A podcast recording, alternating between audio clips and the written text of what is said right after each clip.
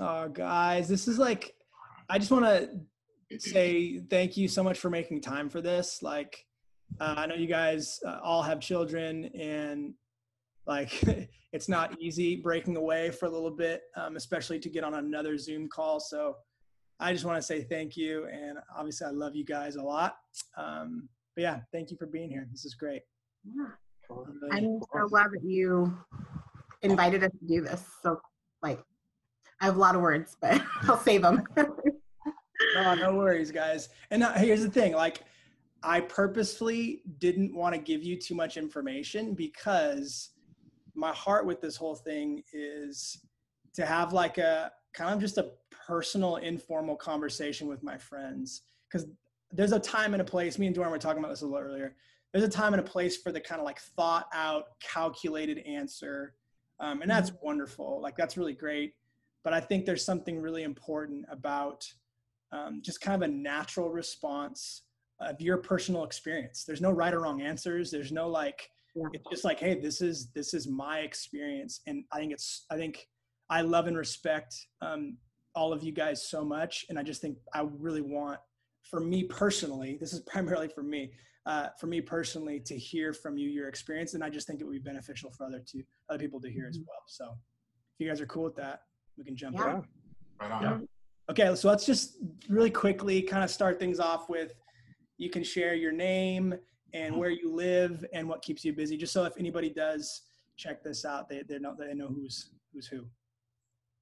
Cool. Start, let's start with you, D. Yeah, my name is Dorian. Um, I live in Temecula, Temecula, California, and uh, yeah, what keeps me busy is um, my beautiful wife and my loving daughter, and yeah, um, that's about it, honestly. Like that's what really keeps me busy. Work, of course, but I don't really call that busy. So, especially right now, huh? Yeah. Jack, you want to roll? Sure. Um, my name is Jackie. Uh, I live in San Diego, California, and um, what keeps me busy during the week is I have three under 10 uh, one that's about to be 10 in two weeks, which is crazy. Um, but yeah, that mainly keeps me busy.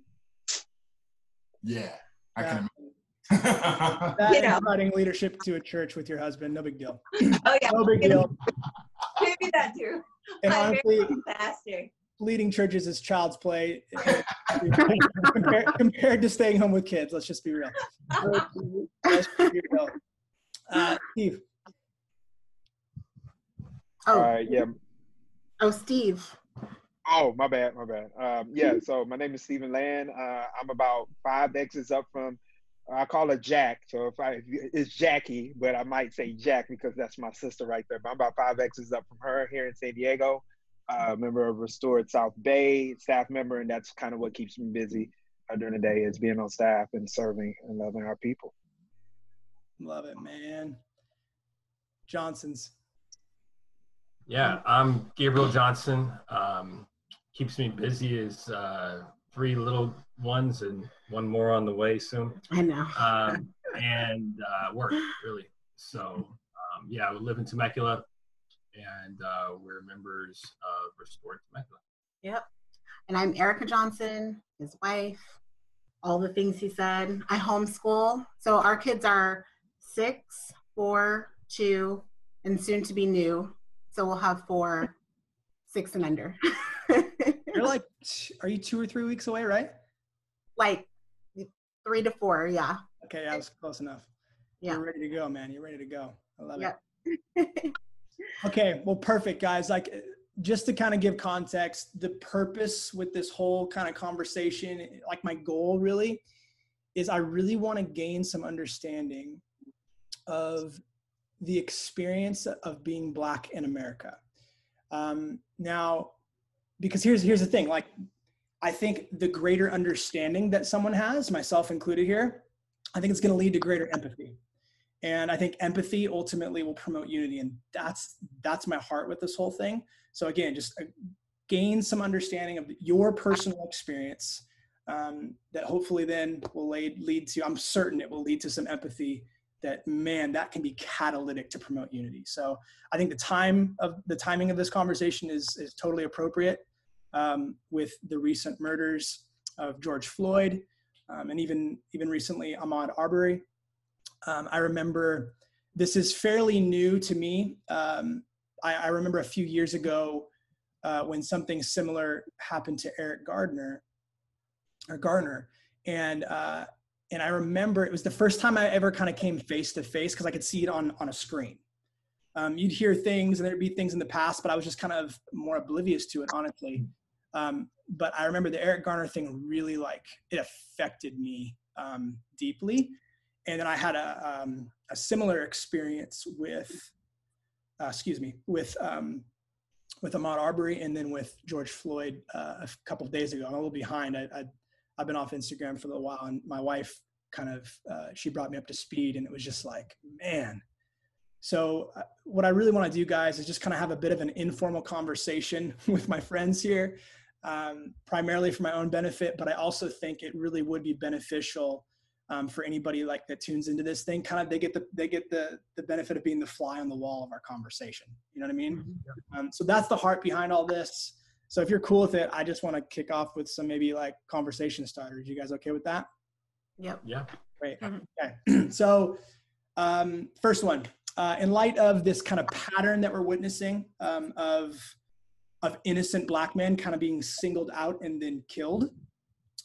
So you, as yourself, as a, as a black man or as a black woman, what are the emotions that you're experiencing personally with this? And I'm going to open it up. So just round robin.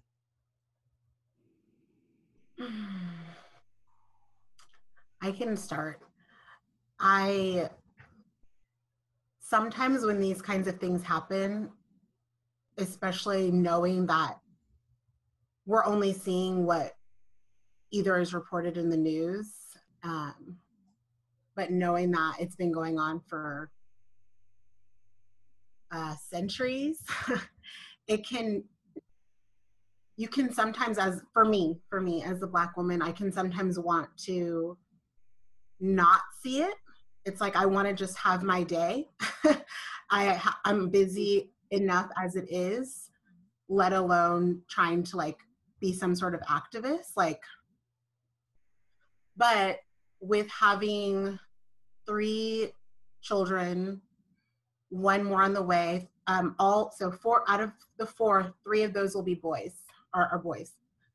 And it has taken on new meaning to me, uh, raising three black sons in this day and age and like seeing the things that happen.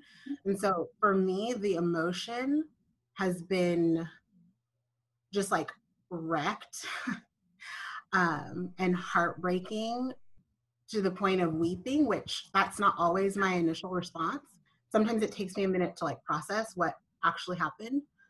But with Ahmed a couple weeks ago and then George yesterday, just weeping.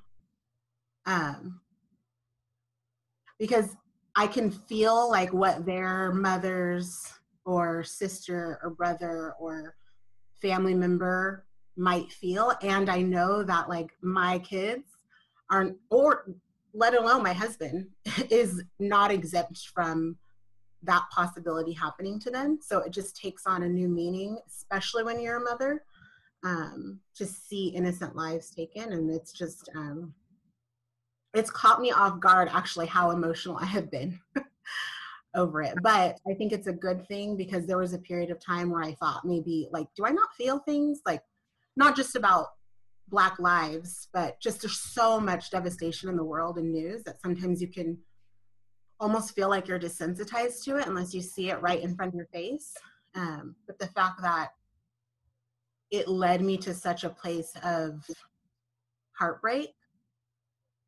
it was sad that that had to happen to bring that on but encouraging in a sense of like no this is real and like this is actually how jesus feels um, obviously him on a whole nother level because it's like these are his kids being taken. So yeah, for me it's just been heartbreak and like wrecked to the point of like not being able to function for hours.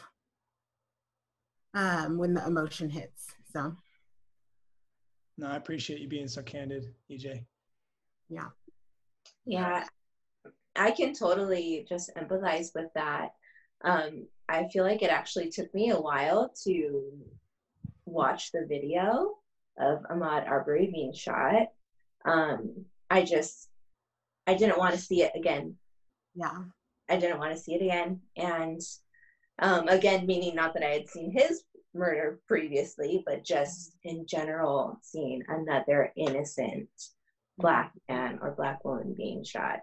Mhm. And so, um, and when I did, it was just the same type of response. I'm not typically a very um, like externally emotional person, but it was just it's just so devastating, so devastating, and and thinking, you know, the fear that he must have had in the last moments of his life.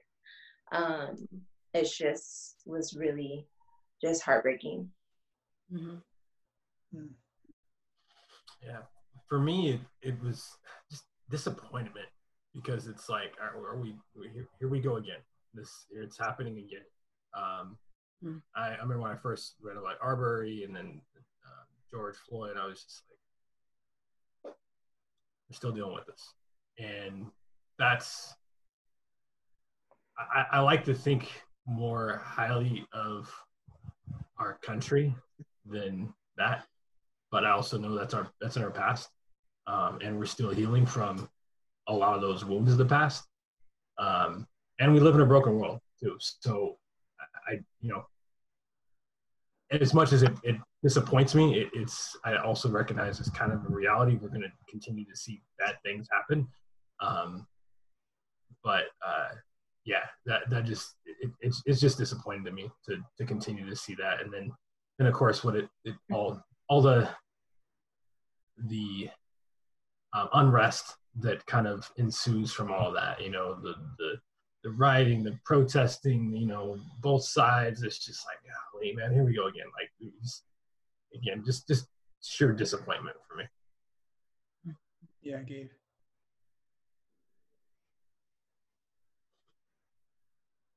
Yeah. Um, dang. Um, hearing that just uh, it's really affected me again. You know, just hearing you guys talk about it. Um, for me, it's um, it's not surprising. Um, yeah, I'm shocked. Um, I'm angry. Uh, I'm, I'm bewildered. Um, and like like like let's not get it twisted too. Like um, in March, it was uh, Breonna uh, Taylor got shot, you know, inside of her home, you know, eight times, you know. Um, yeah, so as, as a black male, um, scared, you know. Um, I was I was blessed to drive around in a Lexus because my in-laws gave me this beautiful car. Um, but in back of my mind, I'm always like, when am I going to get stopped in this neighborhood or in this city or if they say, you know, I'm in the wrong place at the wrong time and I look like somebody that did this. Um, so yeah, fear uh, strikes me as well. Um, but then um, there's this this reality of, hope in Jesus that I just get extremely excited about because then we can embark on this um, awareness that leads us to um, going towards redemptive love, you know. And uh, so I get really pumped up about that as well. But at this point, you know, with everything going on and the, the civil unrest, um, it's I feel like uh, um, like living my grandfather's life back in 1964. You know, um, it's it's treacherous, you know, but I do have the audacity of hope and in Jesus. So that's where I am. Thanks, Steve. Uh, yeah, man. Uh, for me, there's a lot of complex emotions and feelings. I think the prevailing one right now uh, is exhaustion, um, which has been something that's been said a lot from a lot of uh, people of color, but just really exhausted by um, everything that's seen. I, I don't personally haven't watched the video. Don't need to watch. I didn't watch Ahmaud's video. I don't need to watch another black man or black woman get killed. I, I know what it I know what it's like. Um, I didn't need to like we don't need to see that. Uh, I think Tom, you were talking earlier about growing up and some of the things that really kind of brought your awareness, uh, like brought to the forefront some of the things that are real. But it's like, man, I through studying and just kind of knowing and seeing pictures of lynchings, like I don't need the video to confirm what I know has been going on in America since day one, right? Uh, the treatment of people from the African diaspora. Um, like I don't need to be reminded of that and see that video uh, to have my heart broken. Um, I'm a parent too, so like like all of us parents, um, it, it it has gone from me like I'm exhausted. I'm exhausted because I'm scared sometimes, or not sometimes. I'm scared all the time. Mm-hmm. Um, because when you see everything that happens, when I see people being killed, I think, okay, then this is just another way they're going to kill a, a black person, right? Mm-hmm. You can't be at home, you can't be in your own home, and then try to go to the door because somebody's walking in because then that could be a police officer thinking that that's your house they're going to shoot you um, you can't be a, a licensed gun permit person carrier want to show the police officer that you got it because then they're going to shoot you. Um, you can't tell them hey okay then i might be wrong just take me to the squad car. They're going to keep kneeling on top of your neck until you die. You can't do anything. You can't leave the house. And so it's like that exhaustion I carry with me personally. But then I look at my son and I just imagine all the things that he might experience that I experience, having stuff thrown at you, being looked at as being less than human, being called the N word. And then that really begins to break my heart. Um, my, my again, uh, my hope does get to Jesus, but right now, I just I'm just in a state of just being exhausted and fearful because that's like that's our children. They're like our hearts walking outside of us. and imagining that your heart is going to go through that again and that there's nothing that you can really do in that situation because my son may not be strong enough to to walk away when the people are looking at him like he's a dog. My son may not be strong enough to not to walk away when somebody is just throwing something at him when he's walking. My son might have a temper and might want to react and then I got to see my son on the news. Mm. Like yeah. that, that exhaustion of just all of that in my head for myself and for my son, like that, that scares me. Um, just leaves me tired sometimes, um, or a lot, not sometimes, a lot of times. Um, but then, like, then there is the hope, like Dorian said, there is a hope when we get to have conversations when brothers and sisters, allies like you, Tom, who reach out and want to talk. Like that brings that encouragement. That brings me up out of that exhaustion. But the initial response is always just like, I'm not surprised. I already know what I already know what it is out there. It's just, just here we go, another confirmation. Yeah. Yeah. yeah, guys. I um, I think uh, like for me growing up, I mean, I had parents that like we all do the best we can, you know. Um, and I had parents that did the best they could, and they loved me. I knew they loved me, and um, and I remember just instruction um, from my parents trying to give me wisdom about uh, staying safe and making wise choices and all that. Um, but one of the things that really stands out to me um, is the uniqueness of how you guys have to parent your children given the circumstances. Um, and to be honest, it, it, as an outsider looking in on the black community, it, it, it makes me really angry that you'd have to, like, I remember having a conversation with a friend, um, and he was telling me that, uh, like, his dad always told him, like, you cannot wear your hoodie, like, you cannot wear your hood up in public. You can't like his dad did not allow him to do that. Um, because like my dad never taught me. Like I would my I never had a conversation like that with my father, right? Um, and the reason I share that, I don't want to shift the focus onto me at all. The reason I share that is because I think there's um, I'm going to use a word that I think some people will be offended by, but I think it's important.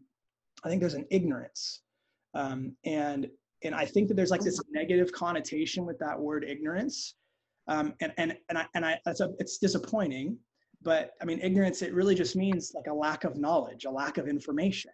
And I know I believe that you guys would, agree with me. All of us on this Zoom call are ignorant to certain things. Like there's certain aspects of academics I am ignorant to. There's certain things about uh, you know uh, what my wife experiences as a woman that I am ignorant to. Like there's there's all sorts of things that all of us um, are not informed about. So maybe maybe a helpful question would be something like, um, from your experience, what are some things that people outside of the Black community might be ignorant of? I mean, we already talked about how you have to raise your kids given the circumstances. But along that same vein, what are some things that people outside of the Black community might be ignorant of that it might be helpful to have this conversation? And, and when I say that, like maybe they're uninformed or they're misinformed as to what the Black community's experience has been and is currently. Is that fair? Yeah, that's fair. Uh, you guys want me to jump on this grenade? um, Go for it. Tom, uh, Tom, honestly, you put it uh, you put it very uh, very well, and I, I, think it is ignorance. Um, I also think the enemy actually uses ignorance and also pairs that with um, denial, and um, really tries to uh, further the the racial unrest and puts it into this darkness, you know, and that's the hope that we have in Jesus, though, that you shine that light into the darkness, you know, and uh, I think with our, white brothers and sisters, um, it's an opportunity to actually say, um, I am ignorant to this, but I'm, I'm not going to sit up here and deny that fact. I'm going to um, um, get some education on this and try to have some certain amount of empathy towards my, my black brothers and sisters. But I think some of the, um, the things that we grow up with is like, like my mom and dad used to tell me that I have to work at least four times harder than my white counterpart because I'm already coming into the system behind, you know, um, which mean, I mean, I had that conversation when I was probably about six, seven years old with my mother and father, and um, they had it with my two brothers as well, you know. So um, I heard it when they told my older brother, and I heard it when they told my little brother, and I heard it when they told me. So I heard it three different times and the reason behind that is because it's just uh, it's systemic, you know. So it's it's a system that's been produced um, all the way from slavery. So like 400 years ago. I mean, this is how it's been. So for them to tell me I have to work extra, I'm always having this in the side of my mind. I'm like, I just want to be normal. You know, I don't want to actually have to work harder. You know, I just want to be Dorian. I just want to just go to school and not worry about anything. But I had to. I had to actually say, okay, if I'm not getting two plus two right now, then uh, I'm gonna fall way behind because nobody is going to actually give me that tutoring or or make sure that I'm actually advancing in, in my thought and in my knowledge. So that's one of them for me. Um, the hoodie uh, resonates with me too. You know, I can definitely attest to that. Um, my mom and dad wouldn't uh, they wouldn't buy me hoodies. Um, it was just crew neck sweaters. You know? I, I, didn't, opportunity to have a hoodie when I was growing up. Bro, you look good in a crew neck sweater. Okay? You're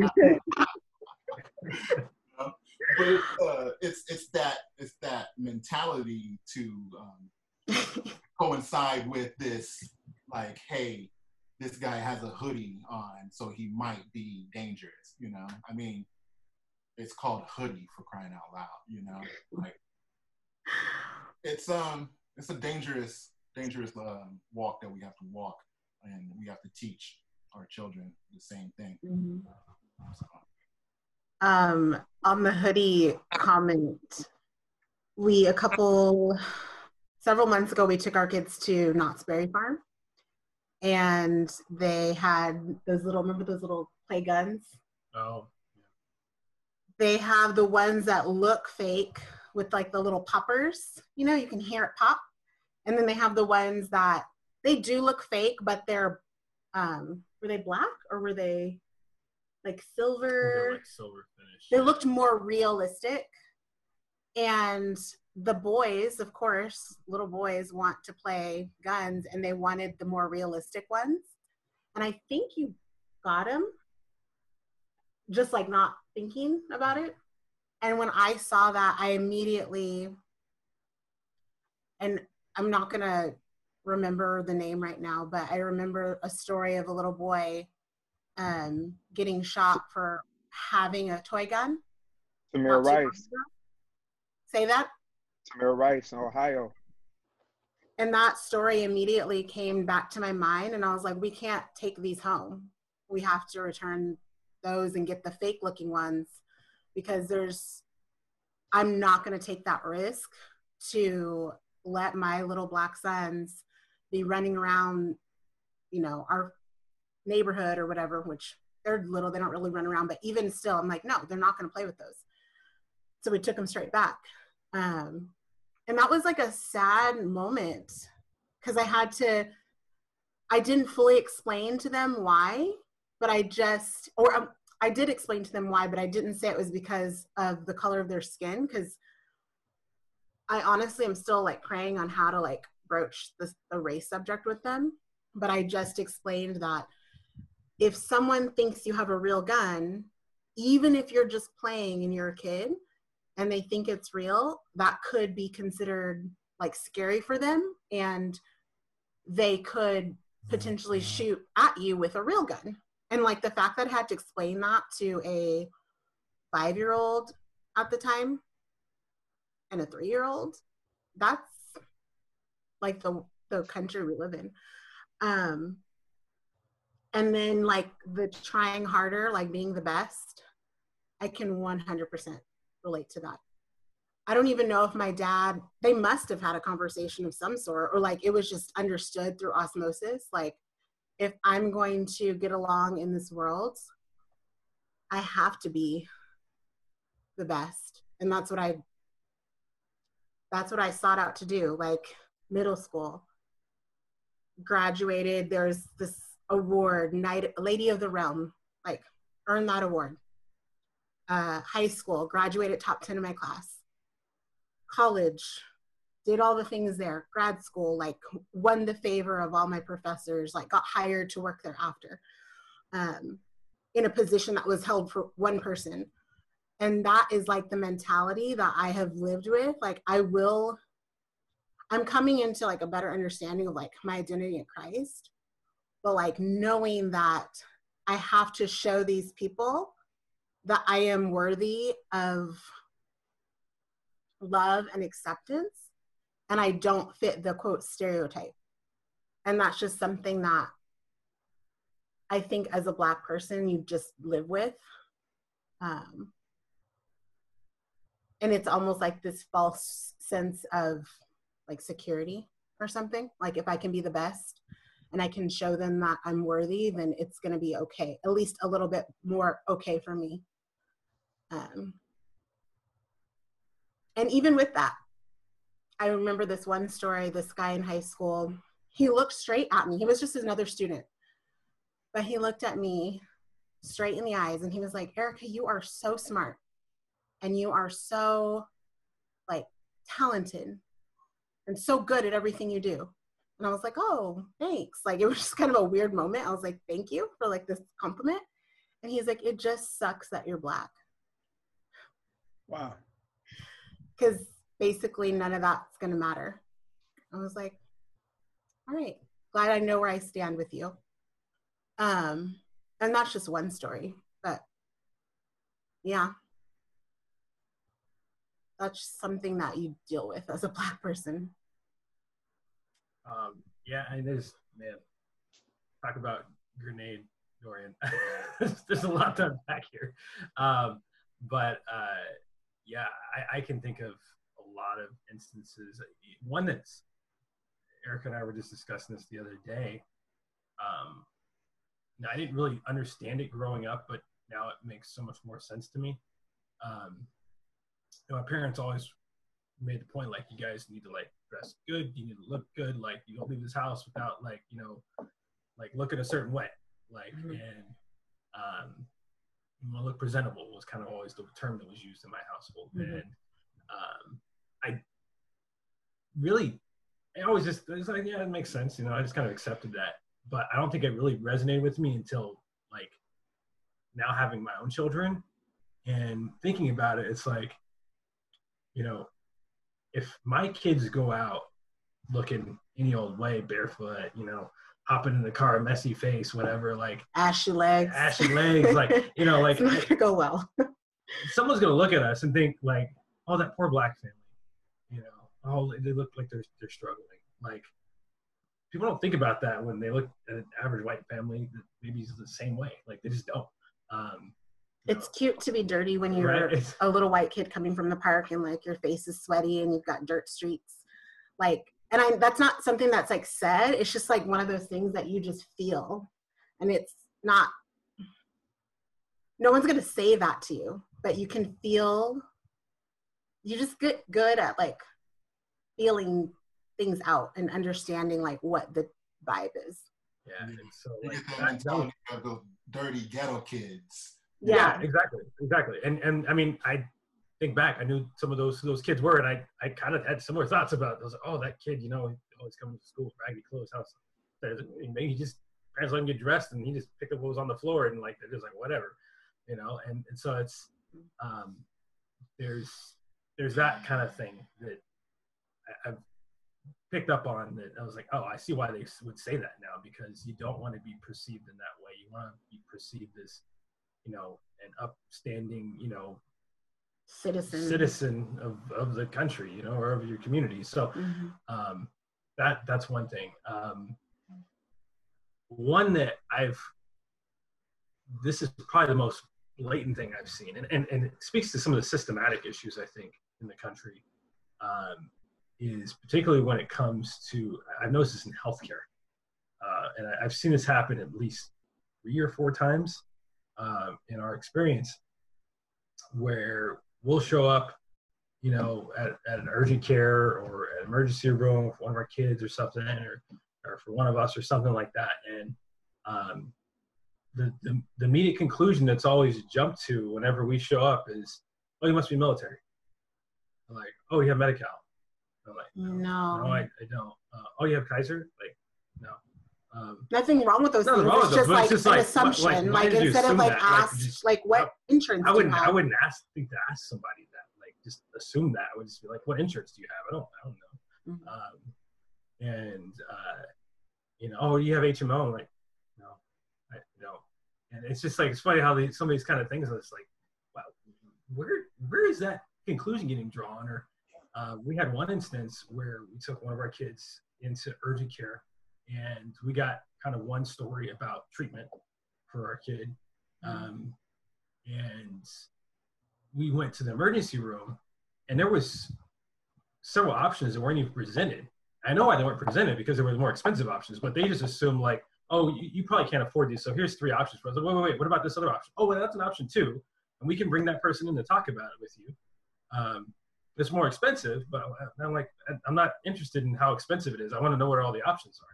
Mhm. Um, and so that was that was just kind of interesting to me how I, I had seen that. And I was like, man, like Like, why do they assume that? why why is these why are these things assumed?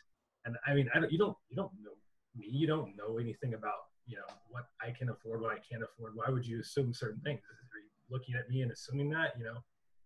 And even if they're not, you can't help but wonder. And I think that's Yeah. the point. and that, and that's that, that's the thing, right? You, you you you can't help but wonder those kinds of things. So, um, yeah, those are the things that I've kind of you, you, either figure out how to get ahead of and kind of deal with, or you kind of accept and make sure you correct along the way. Uh, and so, yeah, those those are, are a couple examples. Um, you know, even even the clothes you choose to wear, you have to think twice about. Um, you know, like do I go out in baggy pants and a, a hoodie and you know wearing some Jordans or something? Like you know, am I gonna get seen a certain way if I walk into a store with my hands in my pockets, or am I going, or am I gonna get you know looked at a certain way, get followed around or something like that? Like um, I, I remember one time uh, I, I grew up in, in uh, East County, San Diego. Um, uh, and if, if anybody knows anything about East County, San Diego, yes, your, your mind goes there about all the things about East County. Yes, I grew up around there. Um, and so uh, I remember one time we at, my brother and I went to the theater and we just, you know, we're in our casual clothes, like whatever. And we're walking through the theater and um, at some point we get halfway, we pass a mother with two small children. Um, and as soon as she like, she makes eye contact with us and immediately disconnects her eyes, looks straight forward, grabs her kids, and starts moving very quickly past us. We're like, like, what, what was just? Did you just see that? We both had the same reaction immediately. Looked at each other like, did, did you just see what I just saw? Like, why why did she feel the need to grab her kids and look at us and then start walking off real fast? Like, we look like we're gonna do something. Like, um, and so th- those are the kinds of things that like you can't help but kind of question um, why certain things happen the way they do. Um, and you're not looking for them. That's the thing. Sometimes I'm like, I'm not, I'm not looking for these things. These are just things like kind of happen. I'm like, makes me question. Um, and so there's again where you have to kind of think twice about those those kinds of decisions. Uh, what was what you wear, you know, how you your your family gets presented, um, you know, what you have to stand up for when you you go certain places, um, uh, particularly in the healthcare industry. So, um, yeah, those are are a few of them. Um, I think one of the like ignorances, what you were talking about, Tom, um, that people don't understand is I think that almost every single Black person that I've talked to has had a situation like this. Like every single one of us has had something, and um, I'm like multiracial and stuff, and so I think sometimes people um, like think I might be exempt from that. Um, but like I've had many like situations like behind closed doors where maybe I had my hair straight that day and I wasn't as tan and they didn't know I was black. And where people have like, you know, had one lady, she was a teacher and this wasn't in restored at all, it was years ago and she was basically complaining about all of her black students and how they were so disrespectful and she didn't know what to do with them and then someone at this dinner party was like hey did you know jackie was half black i was like okay well that just changed the vibe of the dinner party right mm-hmm. um, and and then it was on me now to be the voice and speak for all of the black children across America and tell her why they were being not respectful to her. And it was like, well, first off, are you a respectful person? Are you a respectable person? right. Let's start there.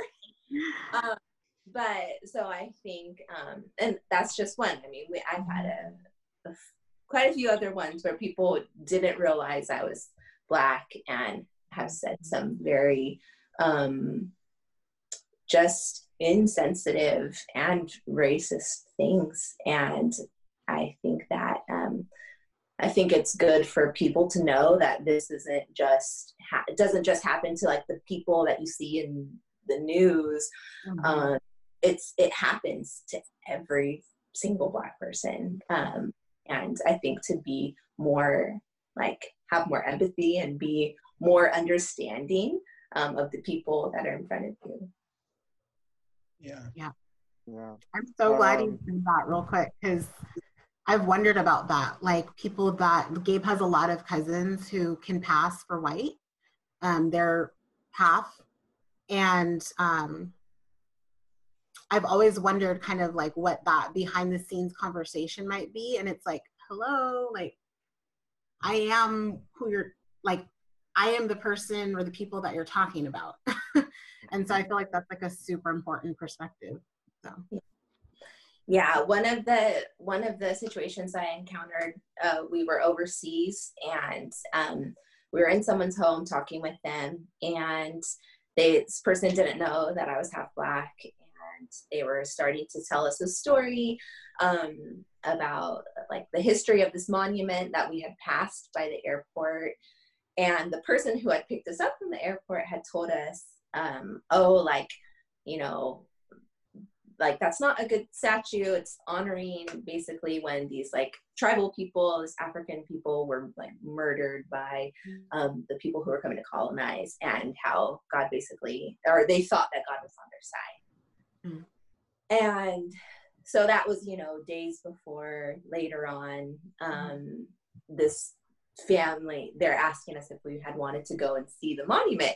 And me and my husband are thinking like wait isn't that the same monument that the other people were telling us wasn't a good thing to go to and they were disappointed that it was there and all of these mm-hmm. things? And so you know we start this conversation. Another person that we were with tried to be proactive in saying oh jackie's half black but the person didn't hear that being said and continued on with you know god was really on their side and um, he gave them a victory. And you know it ended up i think they obviously could start to tell like it was bothering me and it the other person said again oh jackie's half black. And you know it came out and um, it turned into just a really ugly again another another ruined dinner party. Um, but like just a really bad conversation um, of uh, something that they really thought, you know, was true and was right. And um, where I like had to, you know, remind them of certain things in different cultures mm-hmm. um, that are not right about that that aren't right, you know, and um, at the one point in the conversation, one of the people had said, you know, if this was another race, like they wouldn't have acted the way that they did, speaking poorly of Black people. And I had to tell her, did you know in America, a majority of the serial killers, people who chop other people up, put them in their basement, those are not African Americans. Those are other ethnicities. Yeah. So it's not just about one particular ethnicity, it's about other things that are not that. Yeah. Mm. Oh man.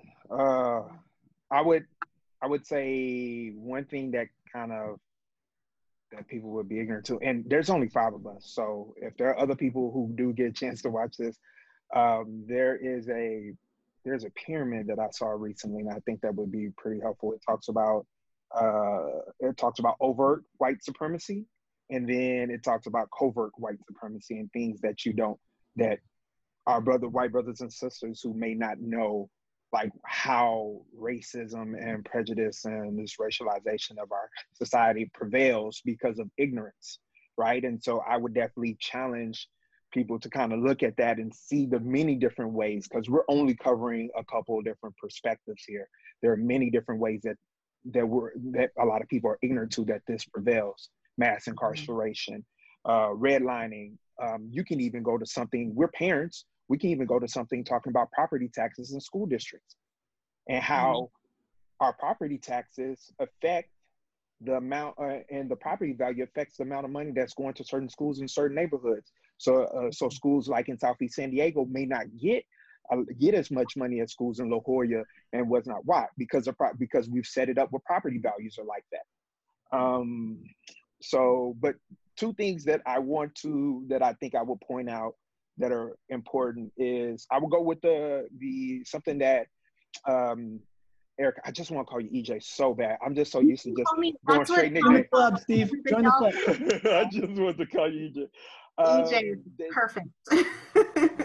that she pulled up that I think is important is that we are more than likely the the exception to the rule of black people that you're going to meet mm. the edu- the education that we have, the the the blessings, you know, because we believe that this was God ordained, that He had a hand in this, so that that the that the blessings that our parents had to be able to, to afford to put us in certain situations.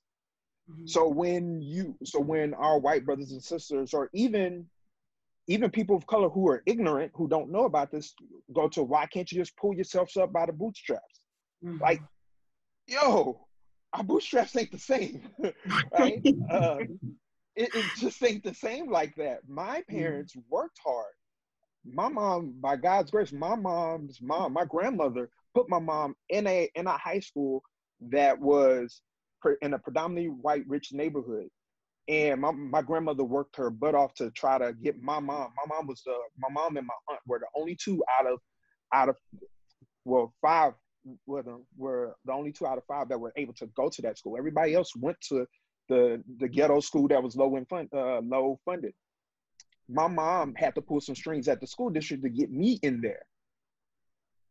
So like my experiences it was by god's grace that i was able to to be able to do that. it was the military that paid for me to go to Baylor, right? So it's like I had to, I got afforded opportunities that a lot of people didn't get.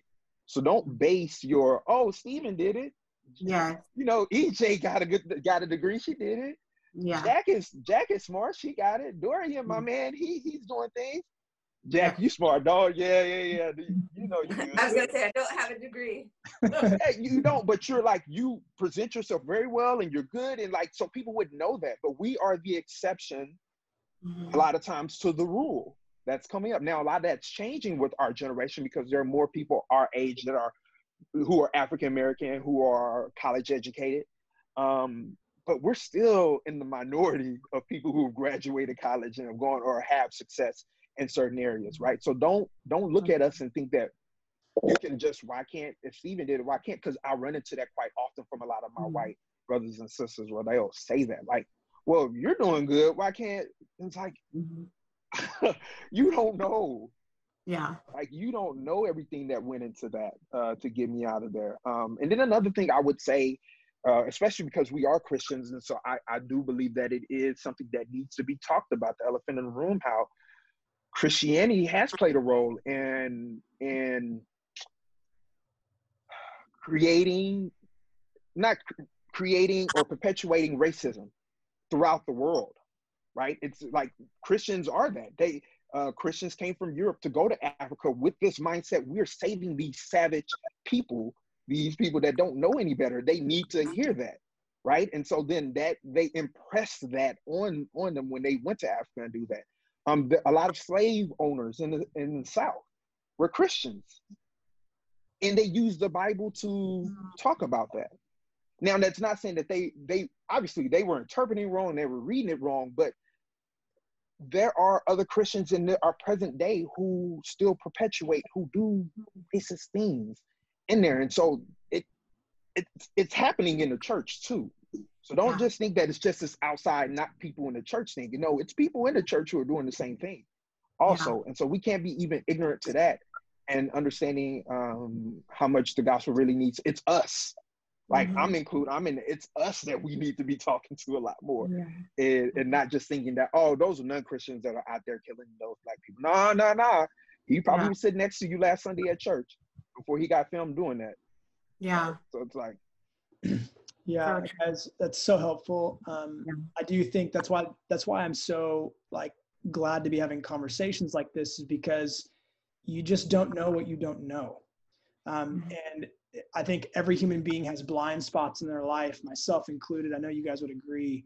And that's why i think relationship is so vital to be able to identify things that you can't identify yourself.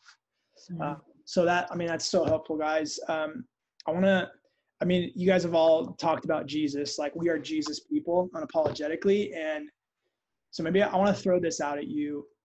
Considering your personal experience, um, how has the gospel of Jesus personally ministered to you? In light of this conversation. Hmm. I want to speak about a conversation that I literally just had yesterday with Herrick actually. And I asked if he would pray for me because I was not okay. and um, he did an ex Herrick for anybody who's watching outside. He's um, our other pastor um, that co-leads with Tom.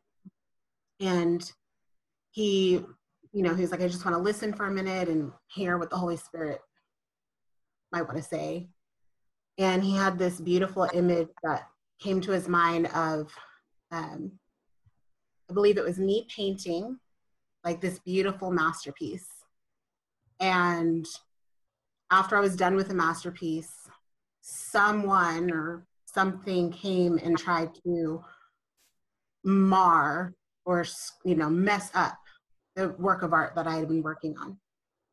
And then in the next scene that he saw, that same painting was taken and put in like this fancy museum, like art museum, behind a piece of glass.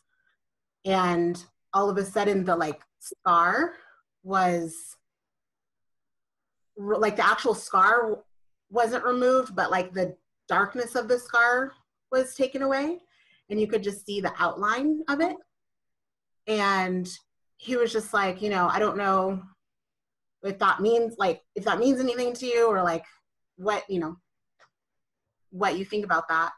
And honestly, like while he was talking, I had this image, like as he's describing each part of the scene and like the painting, I had this image of my sons being the masterpiece.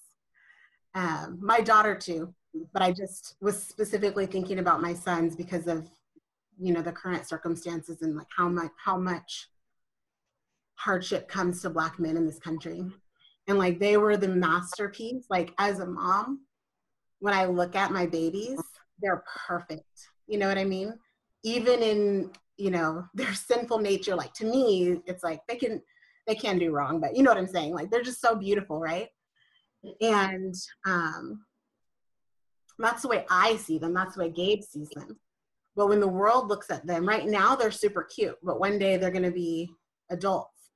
And the world is going to try to put their like scar on them and try to project their view of what they think these little black boys, soon to be black men, look like and are. And the picture, the painting being put behind the glass and like the scar still being there, but like the actual, basically it kind of like made it more beautiful almost, like the just the outline of it was to me represent representing Jesus and how no matter what the world says about my sons or my husband or any of us, the way Jesus sees us is perfect because of his sacrifice. Beautiful. And literally at the same time, me and Herrick, like when he he started talking about like the outline of the scar, and like at the same time, both of us were like, "Oh my gosh!" Like the scars on Jesus's hands and feet, like they're still there for us to see and like to remember what he did for us. And so, like in that moment, it was just like like this peace came over me of knowing that no matter what I might go through, or my sons or my daughter in this world in, re- in relation to race, um, the way Jesus sees them is perfect, and there's hope found in Him and Him alone, really. And the other thing that came to mind, like as we were talking, and this is, of course, like the tears were just like flowing. I was like, wow, is that I truly realized, and I think I texted this to you guys the other night, but I truly realized, like, in that moment, like, oh my gosh, like, Jesus literally was murdered in the most heinous act of injustice ever. And so, even in this, he not only like sympathizes with us, he fully empathizes and understands to the full depth, even deeper than any of us could ever understand, like what it feels like to be treated as other and different and murdered because of it. But then he rose, and it was just like that in and of itself is like all I needed to hear. I was like, okay, Jesus has got it. Like, I mean, we still need to have these conversations, but like, and this is such a good start but in light of all of it like that's how the gospel for me personally just very recently has like covered it and not to say like i'm still gonna have moments where i am weeping over the injustice because that is the heart of jesus but like knowing that he really does see and get it and he's already won is like just beyond so anyway that's how the gospel Beautiful girl. Yeah. Can I? I want to just hop in real quick and just say something. Um, Erica, you had you had said something, I just want to say, um, like I know a lot of emphasis is being placed on um, because there are a lot of black men who are being being killed, uh, but black women are also being killed, and um, and not only that, black women do face a lot of unseen oppression and suppression behind closed doors and spaces. And me as a man, I have privileges that afford me not to experience the same thing that black women do. So I don't want to like y'all ladies, hats off to y'all as black women surviving this, watching your like watching your sons go out the door praying that Jesus will will bring them back safely every day, hoping that nothing goes happens. Like I I have my son, but I didn't birth my son. So I don't know something to carry a kid and then have to hope that Jesus is taking care of him, that the Spirit is like with him and protecting him and bringing him back, bringing that child back home each day. So um, just hats off to you ladies. But I, I would, I would, uh, my encouragement comes from, or just my hope in Jesus, and I've been seeing him minister to me, uh, going back to the exhaustion. And when I see that there are other people of color who are tired of having what we would say probably is like a level one conversation. This is like a level one conversation where people who don't know or might or just this is their first foyer. You know, you're three feet in or you're in the kiddie pool right now on this social justice thing. You're like, I don't know what's happening out there. You're kind of waiting in the kiddie pool, trying not to hurt yourself, right? And there are black people, but there are black, and there are black people out there who are, and, and other people of color who are tired of having this conversation because they're like America, we've been trying to have this conversation. You know what? You ain't listening, so now we just about to mess stuff up, right? Mm-hmm. And we don't care. Uh, but my hope in Jesus,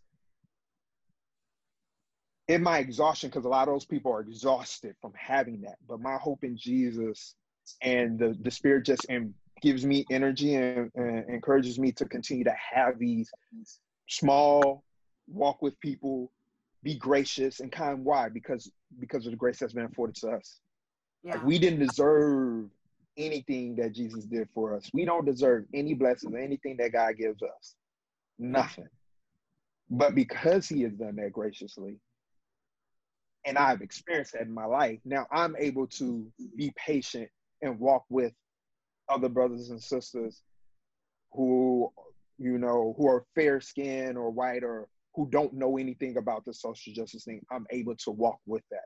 So that's how I've kind of been seeing him minister to me just through the encouragement and the ability to have these conversations and not be frustrated, not be tired, not want to just, you know, because I know some people who are just like, I don't want to talk to white people no more. Like I don't just want to, and like that's like that is for real because of mm-hmm. just what's going on. And I under and I I can without Jesus I can see why they are there. Um, but because of Jesus, like I, I'm grateful and uh, that He's been ministering to my heart to have hope in Him in that. Mm-hmm. So, uh, yeah, that's dope. That's dope, Stephen. Um, and uh, EJ, um, I, I, love the whole masterpiece thing, and um, and yeah, man, the, the exhaustion, you know, resonates uh, with me as well too, man. But that's um, the beauty of the gospel um, because the gospel is like Jesus says, and if you're if you're you're weary and um, you have your burden, you know, come to Him and you know, He'll give you rest. And that's what we have. We have this hope that actually um, can mitigate the fact that the world is seeing this chaos and this unrest happen, you know, in the midst of this uh, racial injustice. But we as um, Christians um, we can speak something else into it, you know. And these opportunities right here, which what Tom is doing, um, creates this awareness, you know, that basically, I mean, it it, it leads to, um, I, I want to say, it it should lead to repentance, you know. So like this type of conversations that we have you know, and if we continue to have these moving forward, it should do something to somebody's heart. Like that's the gospel working in it, right? And so to go from awareness to repentance and then to this this opportunity to express the love of Jesus Christ, and then this redemptive, you know, uh, abilities just falls over people, and that's all we need. You know, I mean, it's it's the gospel. That's all we need. That's going to change everything. You know, and when we're speaking in love, you know, to our our white brothers and sisters, you know, and they have the opportunity to to hear, you know, and become aware, then it, it leads to just beautiful things. You know, yeah, it still hurts, but the power of the gospel is just it's healing. You know, so uh, the, what the gospel means to me in my life is is simply everything. You know, um, I try not to shrink the cross. You know, I try to make sure that I understand that my sins are upon that cross as well. You know, and there, therefore I won't become self-righteous or judging, you know, my my white brothers and sisters for their ignorance, you know, or for their plausible denial, you know. Um, it's it's everything. It's everything, you know. So I love the fact that we're actually having the conversation, you know, and um, I love the fact that people are going to actually see this and then say, hey, you know, I'm starting to understand. And then honestly, like like what you said too, Stephen, we're not the only ones, you know, like we got to encourage people to um, go and listen to people that's been doing this for like in the trenches, they've been doing this forever, right? You know, like there's dope books out there that we can read, you know, like we're doing this book, Stephen, together. Um, there's there's great podcasts, there's uh, there's great um, theologians that, you know, are in the trenches on this as well, you know. So go out there and just uh, listen and learn and read it, you know. So, yeah, that makes any sense. I don't know. It does.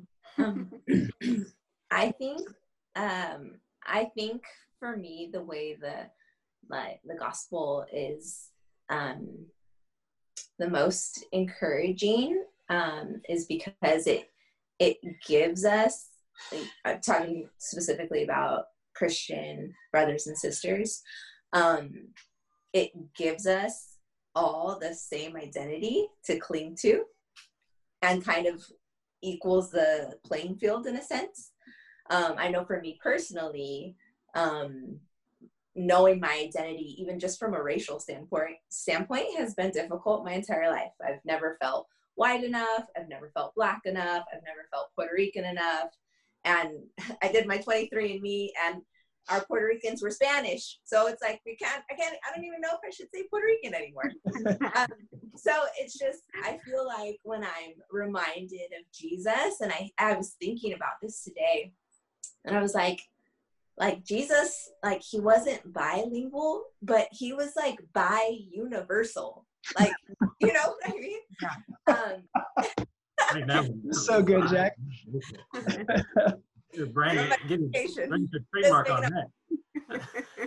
um, but just like this reality of him being fully man and fully God, having um, his own identity, um, and being so confident and secure in that, and then extending that to us um, as an identity to cling to, just felt so just amazing. And I think that for us to really be able to have more conversations with people that are different with us but do hold the same like legitimately not just in their convictions not just in their words but in their deeds hold that to be true um, i think we can really have more conversations that are meaningful and impactful and um, um, where we can learn where we can all learn. So yeah. Yeah, for me, um, I- what resonates is it's just I, I just get a sense of peace, um, and it's I think really in that um, I don't have to have hope in man that because I, I- this is this isn't going to go away anytime soon. Right? I mean, we can have lots of education. I think it's good. I think it's important people have conversations, but I mean, we, early. We live in a broken world, and these these kinds of things are going to continue to happen um, and it's important that people learn from it but I, I know I can I can have peace in my heart about these things when I see them happen that you know God has a master plan, and that um, in the end He wins, and the world will be made right um, under Him. So I, I I have that hope in that. Um, and then uh, Jackie, kind of you spoke about, I mean, yeah, that that common identity um, really. Uh, I I have a lot of um, strong feeling in that way too about you know we have this this common um, identity in Christ and, and what Christ and God have kind of called us to um, to live out as as Christians, and I think we can we can really rally around that in unity to um, help further educate people, point them back to the gospel fundamentally about you know what what is what does Jesus say about these things? How how should we react to these things in love? Um, and that that also um, inspires me too to think about how how can I respond in love when I see situations if I I, I mean I, I I personally have a hard time watching any kind of film about like any that kind of black history because I usually walk away kind of angry because I'm like stuff happens so like I can have a hard time watching it and just settling my heart and that kind of stuff to be able to have peace with it and and find love to to share with people and um, be pointed back to Christ. Um, through through the gospel and, and the good news of the Bible is is what um, I have a lot of hope in and uh, yeah I hope we can we can continue having conversations of this and, and pointing each other back to Christ and how how Christ wants us to love one another um, through these situations and constantly just being reminded of, you know, how would Jesus react to these situations? How, how would he respond? Mm-hmm. So we look at the way he lived his life and the people that he embraced. You know, it wasn't the people that had all the right answers, you know, that were doing all the right practices, you know, he was, he was talking to outcasts in society. Um, and he was, he was ministering to them. He was, he was, you know, uh, I think of like Matthew, right, a tax collector. Like, I want to be friends with that guy, right? Like, you would. That's that's the, the, one of the you know dirtiest jobs in, in in the ancient world, you know, to be that guy. And Jesus saw his heart, um, and so I, I think wherever people stand on issues, thinking about like how can um, I live out the gospel to love people in that way, to find people who are who are broken and have that brokenness and, and point them to Christ and, and find renewal of that uh, is is what what encourages me. So yeah, guys, I love hearing all of your heart um, for renewal, for for God making things the way that they're supposed to be through His people, empowered by His Spirit, and um, I know I've kept you long, so I want to give you one more question if you're okay with this. Uh, you guys cool for one more? It's super practical. We should be able to do it quick. You with this? Okay. Uh, super practical. Okay. Help, help. Okay. This is a helpful question. What's the best way that Christian brothers and sisters can reflect the love of God to the Black community? And, and maybe in layman's terms, how do you want to be loved? People talk about love languages all the time. You're like, this is the way that I feel and experience love, and that's all that's great. But like, I think some of that um, you can't cookie cutter that. Um, but I also think that there are certain experiences that it's really helpful to tailor and to customize love and to be intentional and thoughtful and very personal because that's what Jesus does with us. So mm-hmm. just for you personally, even maybe maybe not you don't have to speak on the entire black community, uh, but no funny pressure with that. But just just to be helpful, how can how can brothers and sisters in Christ outside of the black community love the black community? Um, I could start. I think I think to like be loved is to be known for starters and think if you um like outside of the black community like if you have friends that are black like i think you should know what kind of things they've been through. I think you should ask. If you have close friends that are black you should ask them like hey what what kind of things have you been through? Like if would you be willing to share that with me? Like i want to know more about you. I want to know more about your story. I want to know more about you know what your experience has been um, in this life so far um, mm-hmm. i think that's the biggest uh, like gift you could give someone is like to listen to them um, mm-hmm and to be known um, and um, like loved. Mm-hmm. That's so great. Yeah.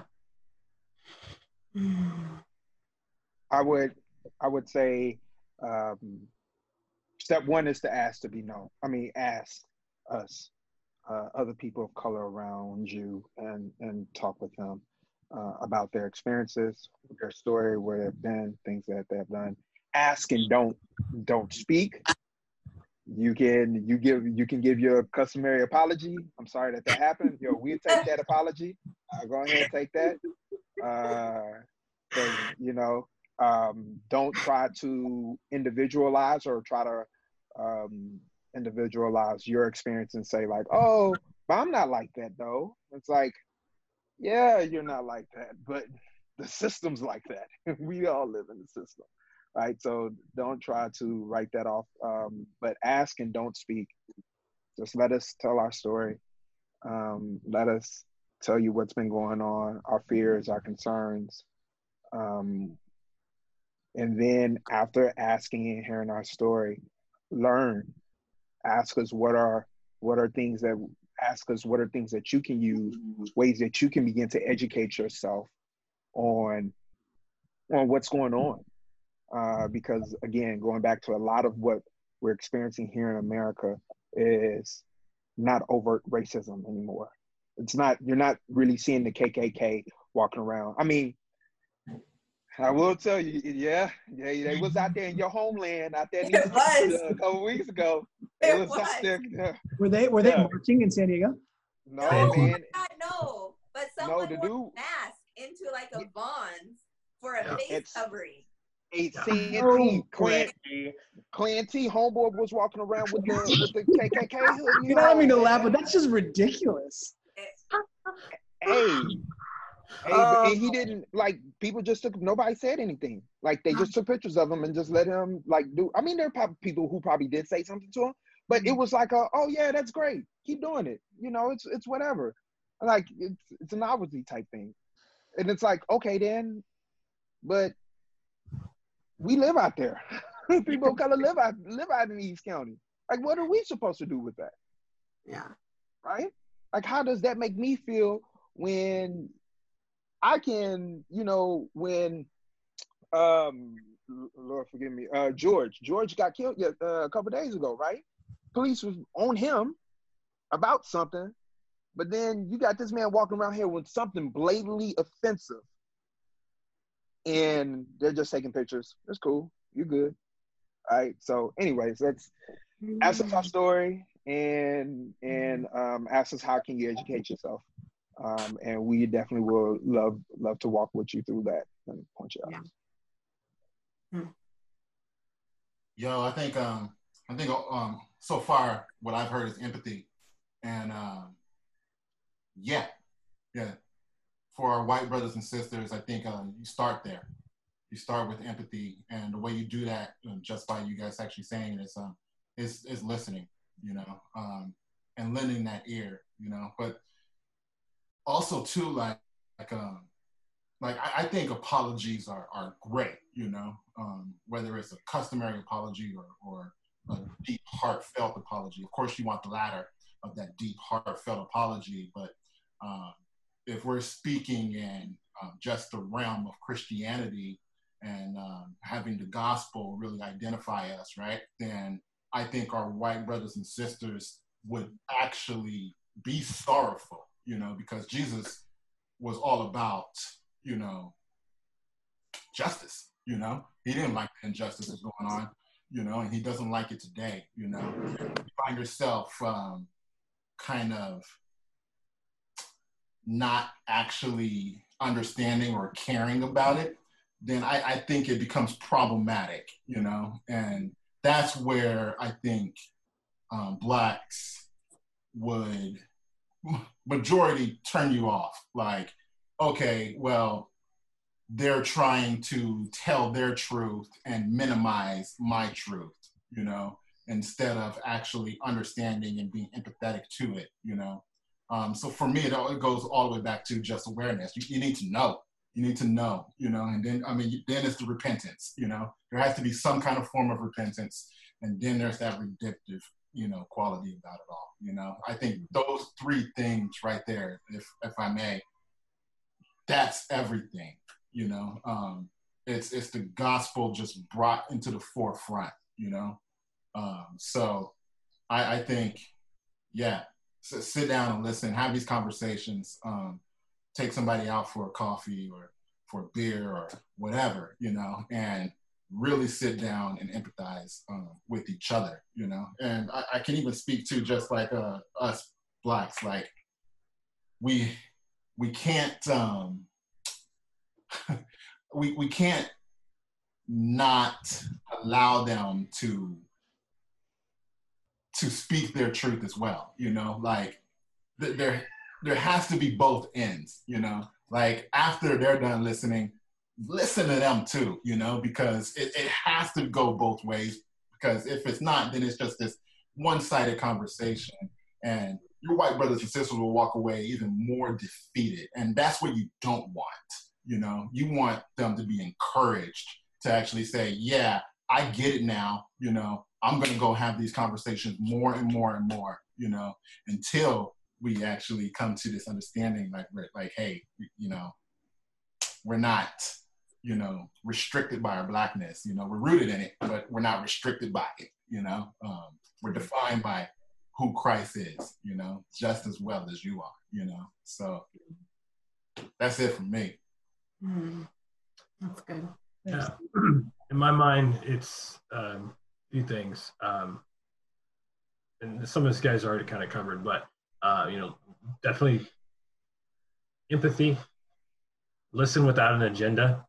I think is is really key. Um, I, have been I've been privy to several several conversations where it's like someone has an agenda, they're listening, and they're waiting just to get their next line in the video. And here's all my points to to defend why I feel this way about whatever you said. It's like just, just listen without an agenda. Just just listen, be empathetic, um, and and I think share, um, share with people mm-hmm. so that you can educate people within your community who maybe don't know as well. Yes. Uh, you know, that's, that's one of the, the, powerful mediums we have of social media today is to be able to do things like that and, and just bring just bring it to people's awareness. Um, mm-hmm. uh, because I, I, I, and all this stuff we're talking about, we're all human beings here, and we mm-hmm. life is sacred of anybody, you know, and mm-hmm. everyone's someone's father, mother, daughter, sister, friend, son, like cousin, you know, we're, we're, we're all, we're all part of this, this world and, you know, we mean something to somebody somewhere. Mm-hmm. Uh, and I think helping people kind of connect at that level and, and see the humanity in, in all of this mm-hmm. um, is, I think, what, how we get kind of beyond some of these things and, mm-hmm. and start to, to see each other as, as human beings and not as as you know black as white as you know red brown republican democrat you know you name it like christian non-christian like it's let's let's see each other for for the human beings that we are and and um i think in in that we can open that conversation to point people back to christ mm-hmm. uh, and and have that that heart mm-hmm. so I look at it. Yeah. Yeah, I agree with what everyone has said um, so far. Um, a couple things that have been encouraging to me over the past couple weeks is um, friends actually reaching out, whether it's via call or text or message on social media, and take like taking that brave step to say hey like I just can imagine how awkward that might be for someone. But like them stepping outside of their self and saying, like, this happened. I know it didn't happen to you directly, but you are my black friend and I want to know how you're doing. And that has been so like powerful and life-giving to me and has you know brought just such a sense of like even more hope like okay god is working in the hearts of people. Um, i listened to a podcast the other day and you know the injustice and the the problems that we see in our country they were saying you know those took centuries to create and we're only decades into trying to heal that. It's going to take some time you know it's not like we're going to wake up you know in a few days and racial reconciliation is going to be at hand. Like it's going to take lots of time and it's never going to be perfect. But just those one like person to person like i see you and i'm here to cry with you if you need to. I'm here to talk with you. I want to know you. It's huge. Um and even before we hopped on this call i was like it just i know that it was love like that caused tom to reach out but i was like this is love. Like this literally is love. Like love is so much in action. And the fact that you know tom like you reached out to say i want to hear your story. And even if it's we only have a limited limited amount of time right now it's the beginning of something beautiful that I think um, can spark other hearts and minds to want to do the same. So yeah, just uh, reaching out to your black friends, making more than one black friend, like that would be pretty loving to me, to be honest. Like if I could not only be the only one, that would be pretty cool. Um, because again, exhaustion. but um, and then the other thing, just in light of like really sort of the hard conversations of like the specific injustices that we've seen in the news, um, kind of nodding to what Gabe said about listening without an agenda. When someone tells you that a family member died or committed suicide or uh, was killed in a, some sort of accident, like the human response, and, and you're you're expressing your hurt and your pain. The human and like empathetic and loving response is to listen, like ask how they're feeling, and just sometimes to like be quiet and just like sit with them in their pain. The response that is not helpful is to rattle off another deflective story of some other situation that happened that may be similar that happened to someone of another race or like just some other story or statistic to try and like either validate or invalidate like what that person ex- is experiencing to you or to say well we don't have all the facts. Like that kind of uh, talk and rhetoric is like really the opposite of love.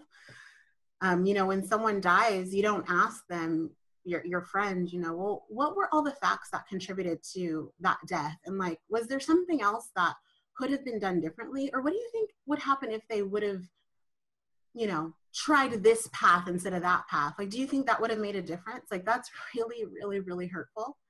And so I think just being slow to want to fix it and make it right.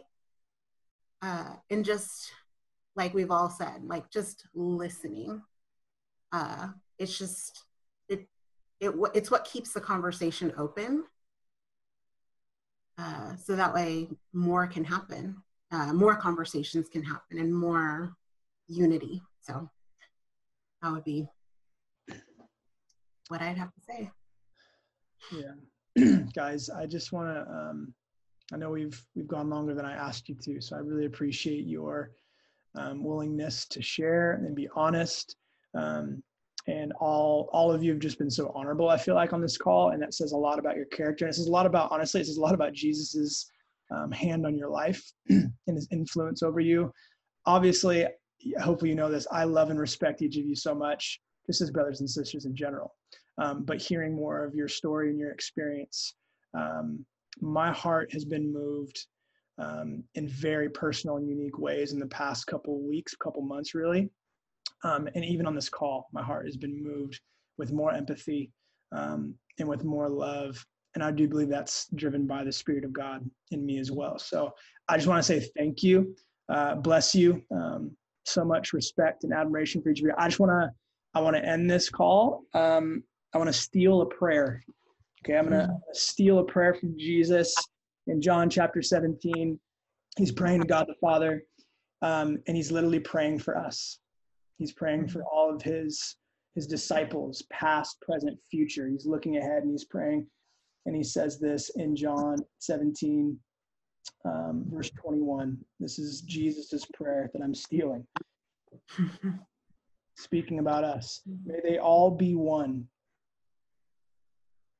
As you, Father, are in me, and I am in you, may they also be in us, so that the world may believe you sent me. My prayer, I just want to pray really quickly, is that empathy really would lead to more unity across the board.